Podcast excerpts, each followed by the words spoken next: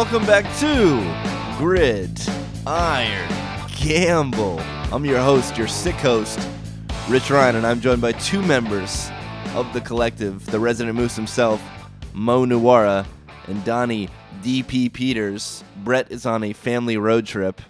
I was going to say several IPAs deep, but I don't think so because he might be behind the wheel at this juncture, and we know we know Brett to be one of the more responsible humans on planet Earth. So if he is indeed at ten and twelve or ten and two, excuse me, the sickness creeping in there, he is certainly not IPAs deep. Uh, Donnie is coming to us from his regular location, and Mo, as witness protection as ever, is coming to us from some shady basement in Wisconsin, but has never sounded better.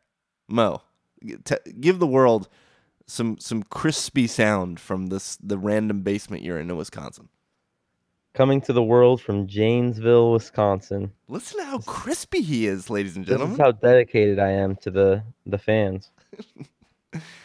DP, how are you? I, I I missed work yesterday. I'm going to miss work today, and I I missed. Someone brought pie, and I missed it. I missed ski pie. Yeah, no, it, wa- I mean, it was pie. It was banana cream pie, which is my Ah. personal favorite.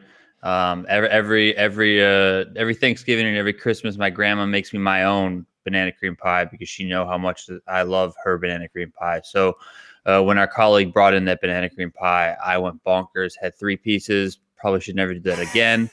But it is what it is, and we're just living the ski life out here. Ski life. Wait, so your own pie? I'm I'm imagining you tying your hands behind your back at Thanksgiving and just going face first into this thing. Uh, pretty much. It usually involves me eating about half the pie at dessert time. And then at about 1 a.m., I'll stumble down to the refrigerator uh, and I'll eat the other half. I'll just take it out. I'll put it on the on the island in the center of the kitchen, and I will just stand there and eat the pie with a fork. I won't bury my head into it, Rich. I'm not that much of an animal, uh, but but I will sit there and I will eat it right out of the container that it was made in. Nothing like post cocktail ravaging dessert or junk food. One of uh, one of my biggest uh, one of the things I miss most about being an adolescent is just eating horrifically from the hours of 1 a.m. to 3 a.m. All right, so what we do you mean? There's adults who do that shit. Man, when I lived with uh with uh Marty over in during the summers, man, that guy eats like a 15 year old. It's unbelievable. One time uh, they had me go to Sonic, and he got me. This was uh, him and Mickey both needed all the ice cream. literally all of it. I- Yeah, I brought back a massive icy for Marty and a massive sundae, and he piled them both. It's like, what the hell, man? How can you do that shit? That's amazing. So no Bert today, but little teaser from Bert in the Skype chat. He is going to go all fantasy on his two segments of four downs. So be on the lookout for that at gridirongamble.com. We've got Mo's Moose of the Week up there, which Donnie and I talked about on the recap podcast, which we hope you go back and listen to if you haven't already. And in addition to that, if you could rate, review, subscribe if you haven't already, we would appreciate it. That helps us a ton. We are just four guys trying to grind this thing out, and any support, love that you give will make a tremendous difference. So we appreciate all of you listeners for uh, for helping us out there. DFS, DraftKings. First thing we do each week is look at the implied team totals. And we got some big ones this week, mainly because there are so many big favorites this week. And we'll start with the Atlanta Falcons, who are double digit favorites at home against the Miami Dolphins. They have an implied team total of 29.25. We go a little bit west from there to Houston, Texas, where Deshaun Watson and the Texans are double digit favorites, so I guess nine and a half now in some places. Against the Cleveland Browns, they have an implied team total of 28 and a half. And then if you go way up northeast to Rutherford, New Jersey, the New England Patriots are huge favorites on the road against my fighting Jets, and the Patriots have an implied team total of 28 and a half. A smidge below them at 28 and a quarter are the Washington professional football team. The racial slurs are again double digit favorites at home against the Niners. So the Falcons, Texans, Patriots, and racial slurs projected to score the most points this weekend. Let's get into stacks. That's where we start when it comes to a projection standpoint, our picks. And we'll kick it over DP first. I was excited to hear that both of you have a ton of selections this week. Hopefully, we can fill the void with Bert Minotti gone. So, DP, give us some stacks. Lead us off. So I've got two stacks I'm looking at this week. Uh, I think they bring a good combination of high upside and low ownership. Uh, I think a lot of people are going to be off of these these two groups of players um, because they've they've sucked in the past couple weeks, and uh, also both of them allow for uh, a pass catching option at running back, which I think is a huge different difference maker that a lot of people overlook uh, on a site like DraftKings. Uh, first up, I have uh, Carson Palmer and the Cardinals passing attack. Uh, you got Larry Fitzgerald, 6,800. Uh, Jaron Brown, who I still think is the better of the Browns in the passing game, is at 4,900. And then if you want to get the pass catching back in there, that's Andre Ellington, 5,300. I would not be scared about the Adrian Peterson trade at all. The Card- Cardinals have looked like a total disaster. Uh, they're coming home. Um, they absolutely need to turn it around. Um, I mean, they even if they lose the game, which I kind of think that they're going to do. I mean, the team is just a total joke. Um, they can still throw the ball. They can still put up some points. Uh, they can still, you know, register receptions, register yards, that sort of stuff. Uh, they're playing a, a, pass defense in the Tampa Bay Buccaneers that is ranked 27th in pass defense DVOA and is giving up nearly 22 DraftKings points to opposing QBs uh, per game. So they are likely to to you know give up points, give up high scores. And Carson Palmer is somebody who, although he does look old, he does look like he should be retiring and put out to pasture. Uh, he can still sling it, and uh, Bruce Arians is somebody who's not going to hold back at all. He's going to let it fly. And then the other team I'm looking at is uh, Big Ben Roethlisberger and the Steelers passing attack. I mean, after that five interception performance last week, I don't really think many people are going to be clicking on him also, you have to factor in that uh, Le'Veon Bell, 9,600, Antonio Brown, 9,300. I mean, they've had good games, but I, I want to say that the the smear that is on Big Ben might rub off to them with their high prices. So not too many people will be clicking them. Plus, there are a lot of really other good chalky options out there. I think people are going to gravitate towards. Um, and and like I just said earlier, uh, similar reasons to uh, to the Cardinals. You know, Big Ben's look like crap. He's got to turn it around sometimes. I have a feeling Big Ben could come out and throw four or five touchdowns in this game as opposed to four or five interceptions like he did last week. Uh, you can also work in Martavis Bryant and Juju Smith Schuster, uh, both much more affordable options. And and despite as good as Kansas City has been, um, they are undefeated. They do look really good. They look like the best team in the NFL right now. Um, they're still giving up more than 21 uh, points to opposing team quarterbacks. So there could be a lot of uh, high scoring game or a lot of scoring in this one. Uh, and I like the Steelers passing offense. Yeah, Martavis is a nice devil play. He has not performed over the last couple of weeks, much like the entire Pittsburgh Steelers offense. In the last three weeks, Martavis's DK output five, seven point eight, and then seven point one. I mean, really, since the only play he made all season that was worth the damn was the long touchdown at home against the Vikings. Other than that, he's been a bit of a disaster, which is the best time to roster him in daily fantasy because people might be off him. And then Ben as well. I mean, this is total narrative gate. We we have Ben himself saying that he just might not have it anymore. But of course, Ben is a flair for the dramatic, so he loves this kind of stuff, and it could be a good bounce back spot. I don't think the Chiefs matchup is is a great one, but I mean, Mo, you've said it all along. Andy Reid's starting to go for the throat. This team's a lot more aggressive than we've seen before, so I don't think a shootout is out of the question with two, these two offenses going against each other. And then the Cardinals pick, I really love that pick. The the Bucks, I mean, aren't we a couple weeks removed from Case Keenum just shredding the Bucks on the road? Uh, I know that uh, they're actually practicing a little bit, but we still have uh, Kwon Alexander and Geno Atkins uh, ailed with injuries. Lavonte David is also ailed with an injury. So these guys are playing, but they're playing banged up. And yeah, nobody is clicking Carson Palmer at that horrifying Philadelphia game. But I mean, even Carson's game would have been fine had uh, JJ Nelson not fumbled at the goal line. He would have gotten another touchdown and he just keeps doing it from a yardage output. He's on pace to break Matt Stafford's pass attempts record for a season. I believe that record's 729. So he's on pace to blow through that right now. So the volume's always going to be there with Palmer, and uh, that defense is pretty suspect. Mo, give us some stacks. Well, along the same lines of what Donnie did, I have to tip my cap to you on the Steelers pick. I have to say that is a pick I do not see anybody being on.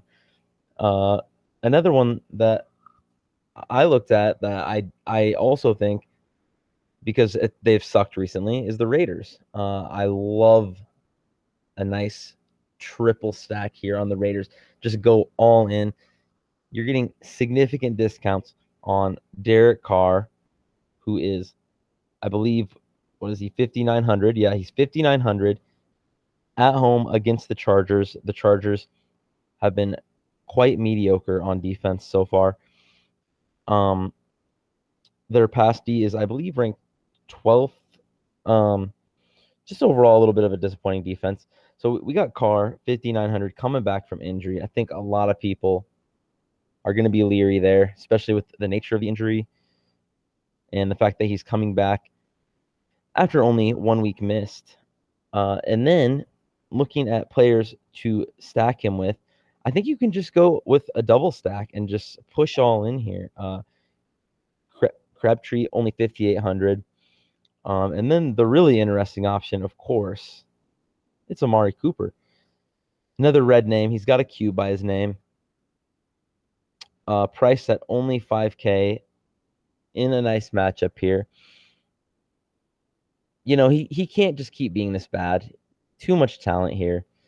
Uh, this game, there's no line out yet. Uh, when I checked last night and I was doing all my prep, but uh, I think we can safely assume this is going to have one of the highest totals of the week, likely north of 50. Uh, no lower than 49. I just can't see it lower than 49. So uh, I think uh, you can get the Raiders at just a low ownership spot here. Any other stacks to report, Mo? Or are you all in on Oakland? And no, I was also looking at an interesting stack that I think could be lower owned than it should be. Is the slurs? Uh, we got Kirk Cousins, and I think a lot of people are definitely going to want to click Kirk Cousins. He is 6,800 in, you know, relatively on the expensive side, but in pretty much a dream matchup at home against Washington where you know he's going to put up points. The question is, who do you stack Cousins with? Now, I think the preferred target for most people, myself included, is Jordan Reed. But the Niners have actually been really, really good against tight ends this year somehow. I'm not sure if that's just a small sample fluke or what. But I think if you wanted to pivot, there's options in First of all, Jamison Crowder, he's 4K. Okay. This guy started out the year at like 6,500. I mean, I think when you're getting that much value off a guy who has talent and is coming off of a putrid week, what did he have? One target for minus seven yards, I believe. Uh, you can you can stack him with Crowder, uh, and you can make it a triple stack. You can throw Chris Thompson in there instead of Crowder. You can throw Chris Thompson in there in addition to Crowder.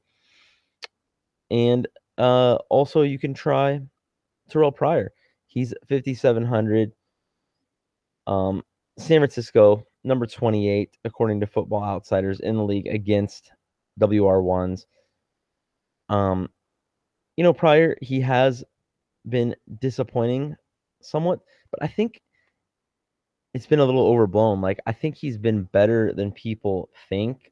Like you look at his stat sheet, he's got two weeks of 12 plus DK points of production. But I think the perceived like the perception of him is is really low. So I don't see that many people clicking on him. Even though this is pretty much a dream spot. Um and you know what, what really makes me really want to put these Redskins, sorry, sorry, Rich, racial slurs. Ugh uh, stacks over the top is it looks like Rob Kelley's not going to play. So even if they're up, I just don't, what are they going to do? I just don't see them doing anything but throwing the ball. Yeah, and we as much as I, I at least I wanted to like Perine coming out of Oklahoma. He's been a disappointment, and Chris Thompson just doesn't have the body type to carry the ball throughout the game. So they're going P. to have Ryan to. is horrifying. Yeah, Perine's not good. So they're gonna have to throw the ball. I, I like the Crowder call. Uh, he was like a mid round darling coming into the season. He was a guy. He definitely overperformed last year, especially from a touchdown output standpoint. But he's a nice little player, and he's one of the reasons why they were so comfortable departing with DeSean Jackson and Pierre Garcon. So I still think Jamison's a nice little player. He's a he's really good in space, can catch the ball and make plays. And yeah, and even the coaching staff was saying they need to get him the rock more. yeah. And you bring up the tight end thing. I'm looking at now Football Outsiders. What is this? Teams are only getting 18.7 yards from their tight ends against San Francisco. So like on that one, I looked up, uh, like I saw that the, uh, the slurs were number, or the the Niners were number one in uh, least points allowed to tight ends. On you know you can just plainly see that on the DK client, but I'm like okay, this might be one of those situations where people are just behind, or people are just ahead against this team, and and then therefore they're just not throwing that much. Uh, so they're just getting ran on a lot, maybe. And this is just like a function of uh, volume. So I can check Football Outsiders. You know, maybe this is just volume and like on a rate basis, because that's how they do a lot of their stats is like on a rate basis. You know, maybe they're still giving up, and then they're just miles number one. 18.7 yards per game to tight ends. They are performing 98% better than the mean. Yeah, ninety-eight percent.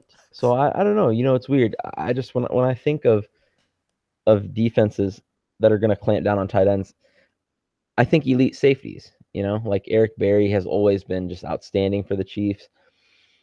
But uh, I don't really know. I mean, I don't know. I don't know where the elite safety is on this Niners team. So I, I don't know where this is coming from. This could be a small sample fluke. Um, so I wouldn't really be afraid to click on Jordan Reed. I, I don't really see that many people clicking on him just because he's been so uh, unreliable this year with the injuries. I'm going to go super weird with my stack. I guess it's not that weird. Oh, shocker! Rich is going weird. I, I, I guess it's not that weird. I'm going with uh, Cade, Cade and them boys. Patriots still last in the NFL according to DVOA on defense. Uh, they are 32nd against the pass, performing 46% worse than the mean. No Matt Forte, it looks like, and now Bilal Powell shows up with an injury that might uh, take him off the field. We know Elijah McGuire is a nice little player, but he can't take a full workload. So I think, and it's the Patriots in the other side of the ball who are going to be uber aggressive and push the ball downfield. So I think the Jets will have to counter. I think there's really only two people that you can stack Cade with, maybe three if you want to get ASJ in there. The Patriots have been subpar against the tight end, but I think it's Jermaine Kearse and Robbie Anderson. And if you're too sick to your stomach to go triple stack here, which you probably should be, I prefer Robbie Anderson. He's neck and neck with Jermaine Kearse in terms of targets, uh, 27 to 28. But Anderson is the deep threat. He's the guy that caught the long touchdown against Jacksonville, uh, or excuse me, uh, the long touchdown in week. Uh, I forget which week it was, but he caught the long touchdown and then he caught the 40 yarder against Jacksonville, which was followed up by that horrific uh, screen pass fumble. So he is the deep option. If you're going to get a big splash play, it's going to come from Robbie Anderson. Uh, but Jermaine Kearse is going to do most of his damage underneath. Jermaine Kearse is the guy that's going to go for like eight for 80, and you hope he falls in for a touchdown, where Robbie's going to go three for 120 and a touch, hopefully, at his apex. So I do not hate a jet stack here against Donnie's woeful Patriots. What do you think about that, DP? No, I like the Jets here. Uh, I I just want to know real quick, uh, Rich, as a Jets fan, how how is uh McGuire doing as a pass catcher? I think he's phenomenal. Uh, Josh Norris, fellow Elon alum, said that of the post first and second round running backs that McGuire profiled his, his favorite back at an NFL level in terms of his ability to stay on the field for all three downs, running between the tackles, and catching the ball. And he's just got so Bilal. I think Bilal has really good vision, but he's not a superior athlete. He's a bit of a a, a ham and egger, as Chris Harris would say. He always hits the right hole, but he never has the burst to make a big play. I mean, even on the big play against the Jaguars, he just kind of he made a right he made the right decision, and then nobody tackled him, so he just got up and ran for the touchdown. Whereas McGuire, man, he's got this burst to him where it's not just straight line speed that he has to get up to it, but he has a quickness that if he can make one cut, he can make a guy miss and then just get you seven yards. And then, of course, if he does get into the open field, he does have breakaway speed, so he's got that two that two punch combo. So I think he is he's your typical NFL back guy who can catch, guy who can run between the tackles, and uh, I think he's miles better than both Powell and Forte, and I'm glad he's getting a shot. So he's interesting too if he can catch a bunch of passes here. I mean, he's literally going to be the only option, and I don't think that Elijah McGuire is going to be chalk on DK. Maybe I'm wrong. I don't. I just don't think the world's been exposed to something Elijah McGuire. All right, DP, back to you. Do you have any naked QBs, standalone QBs that you like this week? Yeah, I got three of them. I came prepared. Come on, man. Let's go. Uh, one, my boy. I'm I'm gonna stick with him until he proves me wrong. Deshaun Watson, 6,700. I know his price keeps uh, trickling up a little bit, but he keeps proving that he is a fantasy gold mine. I expect more of the same this week against the Cleveland Browns. You know, I continue to like Watson uh, by himself as opposed to stacking him, uh, largely because I think that the stack option is more chalky. So I can put Watson in my lineup alone, uh, avoid stacking him with DeAndre Hopkins uh, and and hopefully get more of a unique combination uh, after that. Uh, the Browns are giving up more than 21 points on DraftKings to opposing QBs, and they're 31st in pass defense DVOA. And with the Texans having, you know, I think you said it was 28 points or a little bit higher for a team total, projected team total this week. Uh, I'm very happy to to roster some Deshaun Watson who can give me points both on the ground and through the air. Uh, another person I'm looking at, other side of the ball, Kevin Hogan. Uh, a little bargain shopping here, but I think Kevin Hogan is a fairly athletic QB. Uh, uh, you know, more so than I think people profile him as. Um, so he can give you some points on the ground if he needs to, but more importantly, he can simply roll out, get out of the pocket, keep plays alive, and make stuff happen. The Texans are giving up more than 20 DraftKings points to opposing QBs. Um, and as a double digit underdog that the Browns are, or if they're down to 9.5, still close enough, uh, they have to play up tempo. They have to stay with uh, the other team, Houston. And uh, you have Watt and Mercilus out. So that pass rush is going to be hindered a little bit. And also uh, with Mercilus out, hopefully that opens up some of the passing game uh, with David Njoku and Duke Johnson. I wanted to stack this game.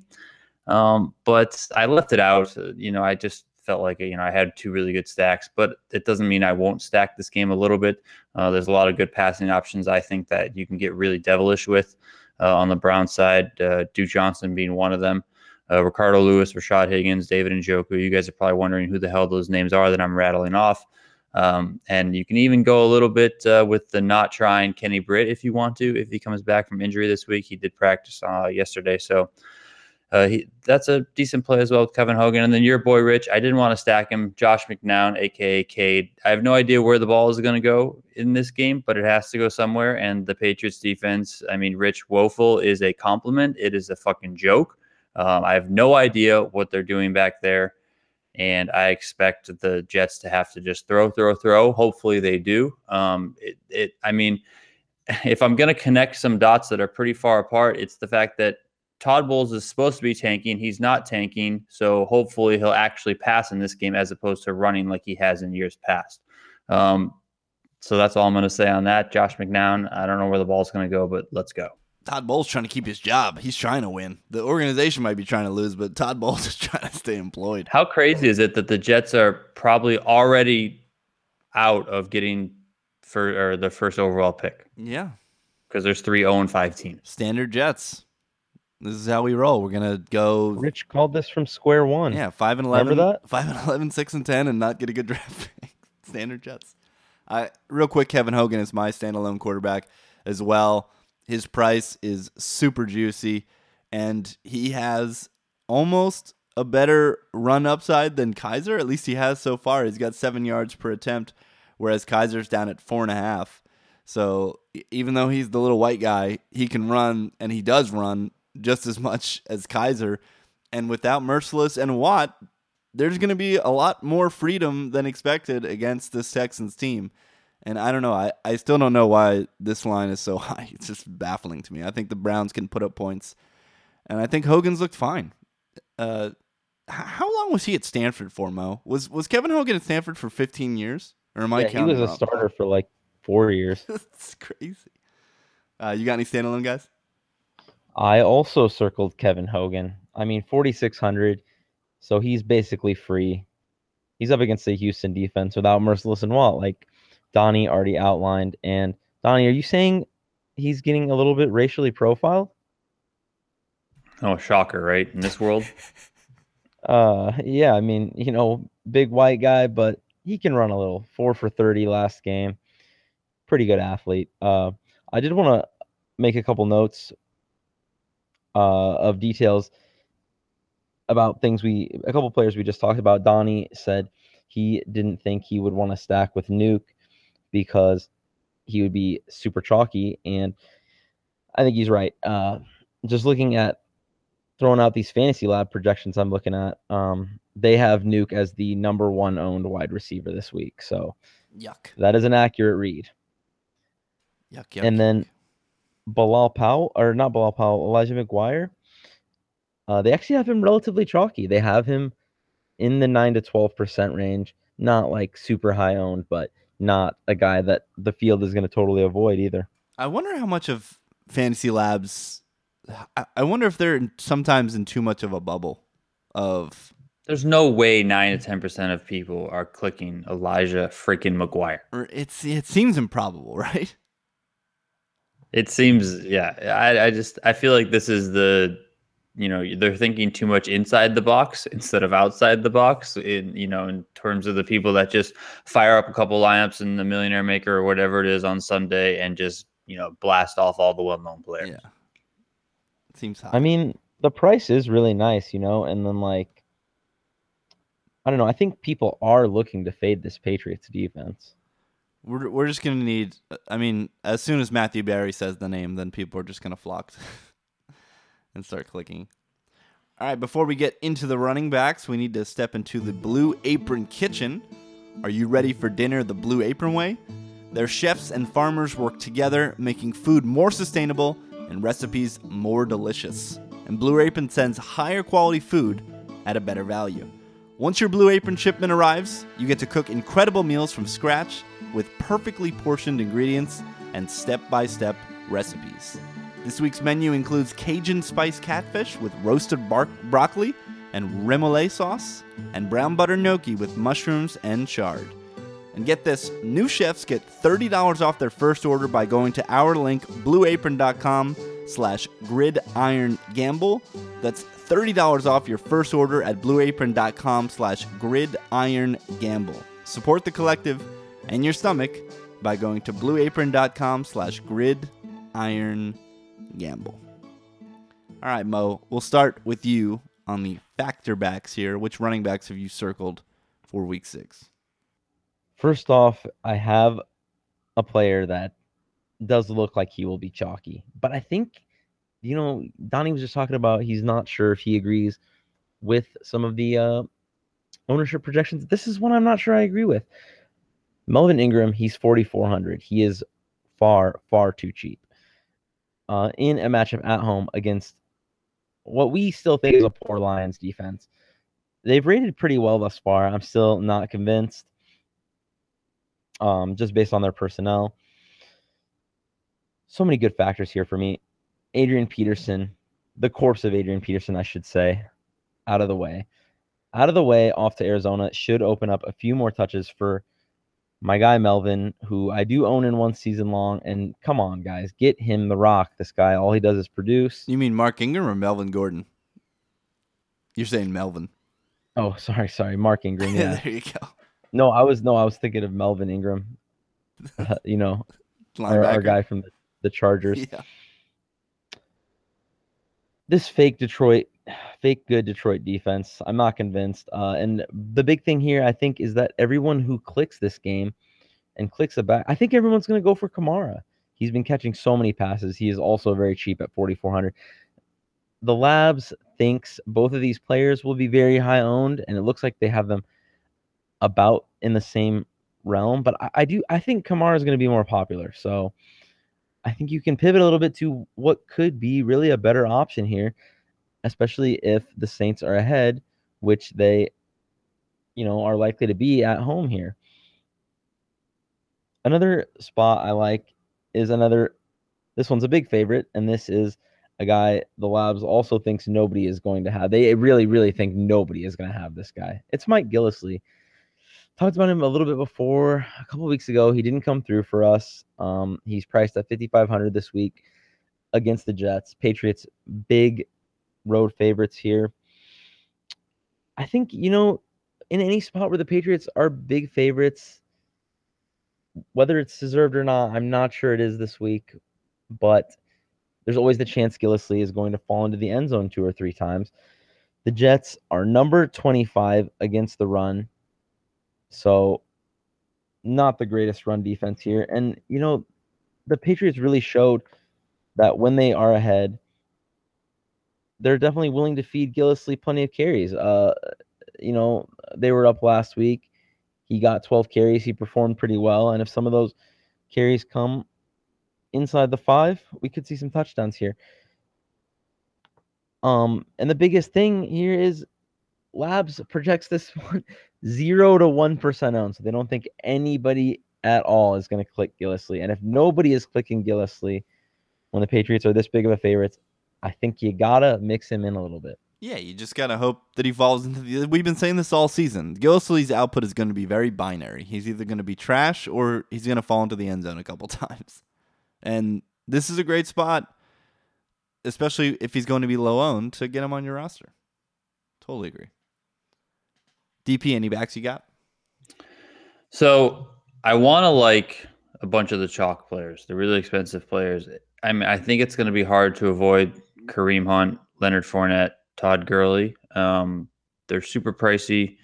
Um, they're going to be chalky, but I think you have to have a tiny bit of exposure to them just because they're playing such bad run defenses that I think they're going to have big games. At least the potential is extremely high for some very big games. But in order to counteract that, let's uh, you know get into some less chalky options. I like Duke Johnson. I mentioned him earlier. I feel like he's been another guy who's been fantasy gold lately, um, just as a pass catching back, out, out, you know, out of the backfield for for the Browns. Um, and without uh, and Mercilus, like I touched upon before, I think his value goes up. Uh, another guy I'm looking at, uh, Mo. Sorry to go against your Mark Ingram, but I like Alvin Kamara. Um, I mean, Adrian Peterson out. Uh, I mean, not that it helps a ton, but he did take snaps away uh, from and getting Alvin Kamara in the game. Every time you put Adrian Peterson in the game, Alvin Kamara was likely not in the game. Um, so, and this is a high scoring game, uh, a pass catching back and a throwing offense. And like Mo alluded to, uh, this this Detroit off or defense is is a bit fake. So I like Alvin Kamara there, and then another person, uh, Jay seven hundred. I mean, I'm just I'm gonna buy low on Jay Ajayi. I don't think that he's done anything all year. I mean, he had a decent first week or first game of the season, which was in week two. Um, after that, he's thrown up three total stinkers. Uh, I mean, his price has dropped every single week. It's down almost a thousand uh, dollars from last week's sixty six hundred and he gets to go against an Atlanta Falcons defense that is ranked 29th uh, DVOA, giving up nearly 30 points to the running back position of opposing teams. Uh, and if you know if the Dolphins, granted they're they're big underdogs, they're on the road, they're in Atlanta, they're going to have to put up points if they want to stay in this game. Honestly, I, as much as that counteracts what I'm about to say in the running game, you put up points in the passing game. I think you have to look to get your points from the running game in Miami because Jay Cutler and that passing offense looks like a complete total clusterfuck back there. Jay or Jay Cutler is just he's a clown, he's a joke. I could see him throwing up one or two interceptions this week and just being totally out of it again. I mean, he couldn't they couldn't get anything going the last couple weeks, especially last week against the Tennessee Titans who have a horrible pass defense. So I look for the Dolphins to just ride, ride, ride the J train and Jay Ajayi and him to have a big big week. Yeah, I wanted to love Jay so much. If this game was in Miami, I would love Ajayi, but I'm so afraid of game flow there because if they get behind, I just can't see them pounding the ball with the Jai. And I love Atlanta in the spot. I think they're just gonna wreck Miami, a Miami team that's looked about as bad as possible throughout the first five weeks, or at least their first four games this season. Uh, yeah, I mean, look at the look at the Dolphins' results. Game script has to, has to really worry you here. Yeah, Jay Ajayi, 25 carries last week in a win, 28 carries in their first game in a win, 11 and 12 carries in their two blowout losses. Yeah, that is very very scary. On the other side of the ball, I'm interested in Devonta Freeman. Again, he's an expensive back that I think people are going to defer away from. He's got that red eighth next to his name. You can go one up and click Todd Gurley, who is only $300 more but has a much juicier matchup against Jacksonville. Or you can defer down and uh, click any of the other players. So, of the expensive backs, I don't think people are going to be clicking on Freeman. And I think, again, I think he's totally matchup proof. I think he catches the ball tremendously out of the backfield. And in a game where they are projected to dominate their opponents, I think we get some great positive script here with where Freeman is just salting the game away and getting a ton of valuable touches against Miami. And then I'm interested in Ty Montgomery as well, who's right below Freeman. Uh, if he were to go, I think for the same reasons that Mo is interested in a Oakland Raider stack with Carr, I think the injury is going to make people feel a bit queasy about clicking him, and I think this is our opportunity to take advantage of that. I will say Aaron Jones looked phenomenal last week, and the Packers would be foolish to not get him involved because of how good he looked. But I still think Tymon would have a role. I mean, he's just so good catching out of the backfield, and uh, he is has to be a little bit more trusted at this point than Jones because he's been there for a year plus. So if Montgomery is to go, I like being a little bold, going against the tough matchup and clicking on Ty Montgomery. Sticking with that game a little bit, what do you guys think of Jerick McKinnon? Chalk at AF. Everyone is gonna have him. Yeah, chalk. Okay, that's chalk. that's uh I wanted to like him, but that's what I thought. Left him off. I just wanted to get your guys' thoughts on it, seeing if I wasn't crazy or not. Yeah, that big run on Monday Night Football. I mean, he looked miles better than Latavius Murray. Latavius just, I don't know, that guy's just never done it for me. And then Jerick goes out there and busts that long run and is just crushing people on the sideline. He looked really good, Jerick McKinnon. Yeah, I think you got to fade McKinnon just because he's going to be so high owned, and um, it's definitely possible that most of the damage from the Vikings offense in this game comes from their passing game. So I think it's a good spot to go for a fade here. All right, let's talk about some pass catchers, wide receiver position. DP lead us off with some receivers. All right, I'm looking at three wide receivers who should see a lot of targets this week, in my opinion, and they're up against some below average pass defenses. Uh, I got uh, I guess you could say two top tier guys, one mid tier. Uh, I got Keenan Allen, 7,900 going against the Raiders. Uh, Mike Evans, 6,900, which I think is too low for Mike Evans. Uh, I mean, Mike Evans is 6,900 against a a bad Cardinals defense. Um, I mean, I granted he's going to get Patrick Peterson, but still, I think Mike Evans is a total freak of nature, and I think that he will outperform anyone he's matched up against. And then uh, I like I like Marvin Jones uh, for the Lions. Just given the way that that uh, that game should go, I, you know, it's just two passing offenses duking it out in New Orleans. Um, he's only 4,600. I think that he's had a rather lackluster past couple weeks, so teams might be or people might be off of him. Um, and I think that if people are going to roster a Detroit Lions wide receiver, they're going to be looking more towards Golden Tate than Marvin Jones. Mo, you're up. Davante Adams, 5700. This is another spot where um the you know, you look at Xavier Rhodes, you expect him to probably lock up Jordy. And Davante is just way too cheap. He's cheaper than Randall Cobb. I don't understand that. He should be the top red zone option for the Packers uh, in this game. And he's proven his red zone chops. You saw him catch the game winning touchdown against Dallas. I just think this price, eh, you know, I'm expecting some decent ownership here, but this price is just just way too cheap for me. And then, man, if you want to go ultra devil, Ricardo Louis from the Browns. Old, I believe, the old Florida Gator from back in the day. 3,900 he's priced at. Eight targets and nine targets the last two weeks. It looks like this isn't a Rashard Higgins situation where he got those 12 targets or whatever and then completely disappeared.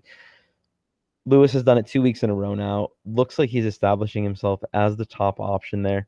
We've already talked about the weakened Houston defense. Um, you know, I know I said Kevin Hogan. You can you can go uh, naked there, no stack, and I think you definitely can. If you do want to stack him, it looks like Ricardo Louis might be an option. But but that being said, you know you, I just don't know how likely it is that he's going to score. But from a pure PPR standpoint, uh, I think there's a good chance he can get to value here. Are you worried about ownership with Davante Adams? Yeah, I said I think he people will will click on Davante. Um, but this price is just just too cheap, man. I mean, that said, you know the the fantasy lab projection only has him at five to eight percent owned. I would be surprised if it's that low, but if it is, I'm all in. Wow, that that would be criminally low. How can how can it be priced below Randall Cobb? Yeah, I just don't understand that. That doesn't seem to make any sense whatsoever. Here here's an interesting nugget from DVOA, which I I, I don't I, I don't understand how this is possible. Against other receivers, so not the first or second option, I'm assuming this is mainly in the slot. The Jets are somehow sixth in the league, even though something Buster is in the nickel for most of the time defending. So uh, th- this is telling me that my eyes are wrong, but I, I don't want to believe that my eyes are wrong because I think something Buster Skrine is is the absolute woat. So I really like Danny Amendola this week against the Jets, 5600. The again the the high team implied team total 28 and a half points. I mean, he, I don't know how the Jets stop Amendola. I mean, he feels like a guaranteed 8 for 80 and then you hope he gets into the end zone. They have no they've they've lived literally no way of stopping him right now. Coverage linebackers are a joke. Buster is a joke, and I think it's pretty fair to say that he is running the Edelman routes in this offense. Is is that a fair statement, DP? Uh, I mean, more so than anyone. Yeah. I mean, the problem with Amendola is you're just risking the fact that he's going to break in half one day. Oh yeah, he could certainly. I mean, it, it could be first quarter. Damian Amendola laying on the turf, writhing in pain. Like that's certainly. I think more so. You know, he doesn't run all the Edelman routes. Uh, you know, I mean, I think Hogan runs some of them. The Amendola doesn't run a ton of them. I think the Patriots just know that he has the, the possibility to to break in half. But more importantly, you know, come the end of the game, if the Patriots ever need it or they need a big third down conversion, that's where Brady's looking. He's looking to Danny Amendola. And if there's any sort of hindrance to Gronkowski this week coming off of that injury to his thigh, I mean, I like Amendola even more, especially at that price point. I'm also looking expensive for the same reason I like Ty Montgomery. I like looking at the other side of the ball at Stefon Diggs. I think the red Q next to him might make people hesitate a little bit, especially people that may have had him this previous week and season long or even in a night game where he catches one pass and then is on the sideline getting his thigh massage. So I think there might be a bad taste in fantasy owners' mouth. And what an amazing matchup against the Packers Stefon Diggs can have. And then I'm going with a player that may make Mo log off of the podcast. He might just hit the red button on his Google Hangout call, put his headset down, and storm all the way back to Nebraska after this. I like Demaryius Thomas this week, Mo.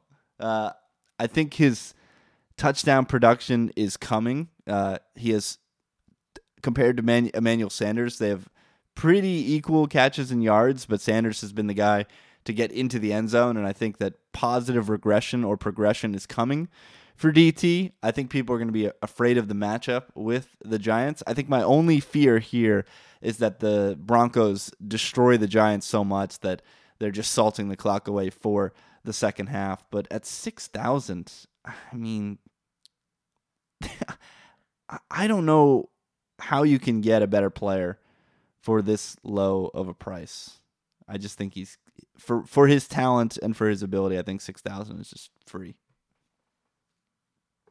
Yeah, I'm not a fan of that play. I don't see any reason uh, the Chargers are going to be, or the uh, the Broncos are just going to be throwing a bunch in this game.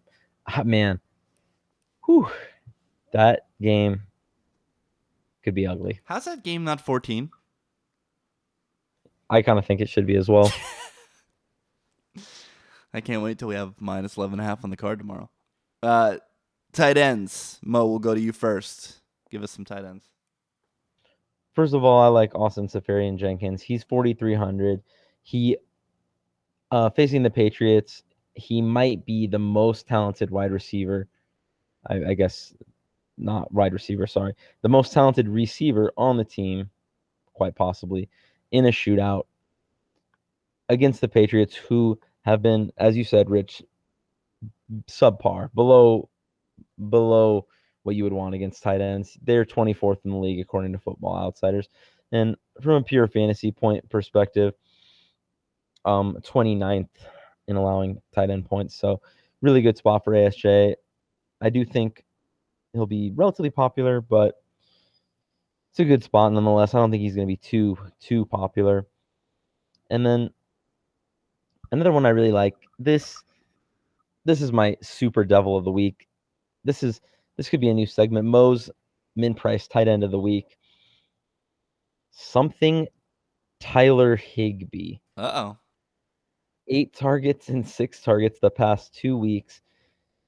Uh, if you didn't know, which you probably don't, he plays for the Rams. They get Jacksonville, but the matchup is horrifying. I will come out and just admit that right away. But um, this might be the last week you can get Tyler Higbee at the minimum. He's clearly in the circle of trust there for Jared Goff and for that coaching staff as he's seeing 50 snaps a week. And more importantly, he was on the field for that last, you know, valiant attempt at a game winning drive. So if you're throwing some tight end who the casual fan has never heard of onto the field for this drive, that indicates to me that he is in the circle of trust for this coaching staff and can be expected to be on the field in most cases. Uh, even caught a 40 yard strike on that drive. Something T. Higbee. Nobody is going to have him, guys. Click him once or twice. Donnie, give us some tight ends. Mo's been killing it with the tight ends, so we got to come strong. Mo's been killing it with the tight ends named Tyler. Okay.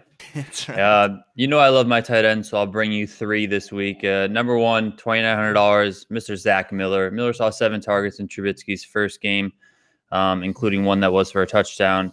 I think he looks really good. Uh, the Ravens are ranked 32nd uh, in DVOA against tight ends and are giving up more than 14 points uh, to the opposition um, at that position on average.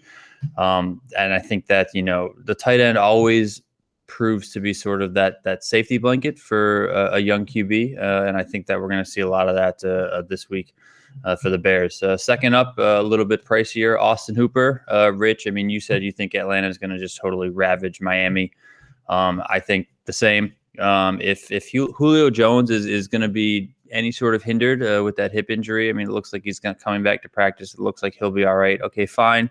Um, but Mohamed Sanu, on the other hand, he hasn't returned to practice yet as of yesterday. So if he's out, those targets are going to need to go elsewhere. I think that the Falcons are just going to throw the ball all over the field. I really like Austin Hooper uh, to get a lot of a lot of targets, a lot of points this week, uh, and he has that big play potential. And then lastly, uh, 400 or 500 dollars higher than Hooper is Ryan Griffin at 4,000. Price is a bit higher, I know, but the Browns have been absolutely abysmal against tight ends this year. And you know, like uh, Zach Miller can be a safety blanket for Mitch Trubisky, uh, Ryan Griffin can be that safety blanket for uh, Deshaun Watson. You know, he can look off uh, DeAndre Hopkins and he can look at uh, Ryan Griffin. So I'm going to have those three tight ends uh, across many of my lineups this week. When it comes to tight end, I keep it as simple as possible. I target Baltimore, Cleveland, and Washington. They are uh, the the worst three teams in the league at defending the tight end. So Zach Miller, as Donnie noted, twenty nine hundred will certainly be one of the players that I'm targeting against the Baltimore Ravens. Uh, I'm a little afraid in a DFS setting about rostering our boy, Kerry Kittles, George Kittle, tight end of the Niners, because he had such a big game that I think he might be a little chalky at his $3,400 price. But if you're in season long and you are streaming tight ends, he's got a nice matchup against Washington. And then, of course, Cleveland. That's the big bugaboo is that there is no real tight end that's super sexy in uh, in the Houston offense. Um, so uh, if you want to get really devil, you can go Ryan Griffin, as uh, as Donnie noted. But I think I'm going to defer to the first option of Zach Miller, uh, as Donnie would say, click it and stick it. What do you have the labs pulled up still, Mo? Is is Kerry Kittles going to be highly owned at tight end this week? They have him five to eight percent. That's pretty high. They actually have Ryan Griffin nine to twelve. See, that's But- ins- that's insane. I know. I you know I think that's a little a little high. I don't know, but Donnie. Now that Donnie mentioned Griffin, I started think, man, if I fire any Watson stacks, I might try to sack him with Griffin. Nine to twelve percent on Ryan Griffin is bad shit. Crazy. I mean, I think I think Ryan Griffin is. I mean, he's not fairly well known, but he's well known enough. But I just don't think people are going to be clicking on something Ryan Griffin. You know, when they can they can click a lot better options. Mo's option, I think Austin Seferian Jenkins is is a good play, and then Hunter Henry, uh, I think is is an all right play this week too. Uh, for for most people, uh, not for me, um, but uh, I'll avoid those two and go with Ryan Griffin. If it was Fedora Goat, maybe. I think people have heard CJ Fiedorowicz's name more often than Ryan Griffin, but I don't think there's a chance in hell that Ryan Griffin is 92%. People just have no idea who that human being is. Donnie brought up the Mohamed Sanu injury briefly as well. Uh, I wanted to mention that if he does not go, I love Taylor Gabriel at 4600 at wide receiver. He's the he's the binary output guy. He's like Robbie Anderson. He's only going to get a few touches, but if he maximizes on them, he's going to find the end zone twice and and give you a big DK day. All right, let's finish strong with defense. DP, give us some. I got to stick with that that game down in down in the dirty the dirty South in, in Atlanta. I mean, it's it's going to be a bit chalky, but Miami is a disaster on offense, uh, especially in the passing game. So I really don't expect them to be able to one stay with the Falcons, two put up any sort of points that it ruins anything. And I could I could see Jay Cutler throwing at least one interception, if not two or three. Um, if he is forced to chuck the ball all over the field and stay with uh, the the Falcons offense. I mean, they're a little bit pricier. They're at 3500 um, you know, but I think I'm just going to bite the bullet, eat the chalk a little bit here. Uh, and the other team I'm looking at is a much more affordable option, the Chicago Bears at 2,700. I think the Ravens are, are going to be pretty popular this week um, at home against a rookie QB. Uh, but I'm going to look at the other side of the ball because Joe Flacco is not good. He's not a good quarterback. He's only thrown four touchdown passes this year, and he's thrown six interceptions. Uh, the Ravens, as a team on offense, are averaging just under uh, 290 yards of total offense per game, and Flacco's at around 165 passing yards per game. I mean, that's just that's just bad. And the team is averaging uh, 18 points a game. So I don't look for the Ravens to be high scoring. I don't look for them to put up a lot of yards and just get off and running. So give me some of that Bears offense. Give me some of that that team that's going to go against a bad quarterback that just sits there in the pocket. Hopefully they can sack him a bit. Hopefully they can make him turn the ball over. And as a little bit of a wild card, could we get a Tarik Cohen punt return? Could that happen? I mean, that guy is is a freak when he gets the ball in his hands and just runs around. So I don't put it out of the realm of possibility. Yeah, Flacco and Flacco throws the head scratcher a lot, so definitely a devil spot with Chicago. Mo, give us some defense. So proud of you, Donnie. I also have the Bears at 2,700 here. Same reasons you outlined, man. I mean, everyone's going to be clicking the Ravens here. They are, to me, the chalk defense. They will, I think, be the number one owned defense. Guys, the Bears will be less than 3% owned. I can almost promise you that. In a beautiful spot here against just Flacco's a disaster. This Ravens offense is so bad. And this Bears defense, for the most part, has looked pretty solid. Uh, and then we get Tarik Cohen. as a returner. I love it. The Bears are my number one play this week on defense. Another side I really like is the Bucs. Uh, man, anytime you can fade Palmer for, I think what they? the Bucs are like twenty six hundred.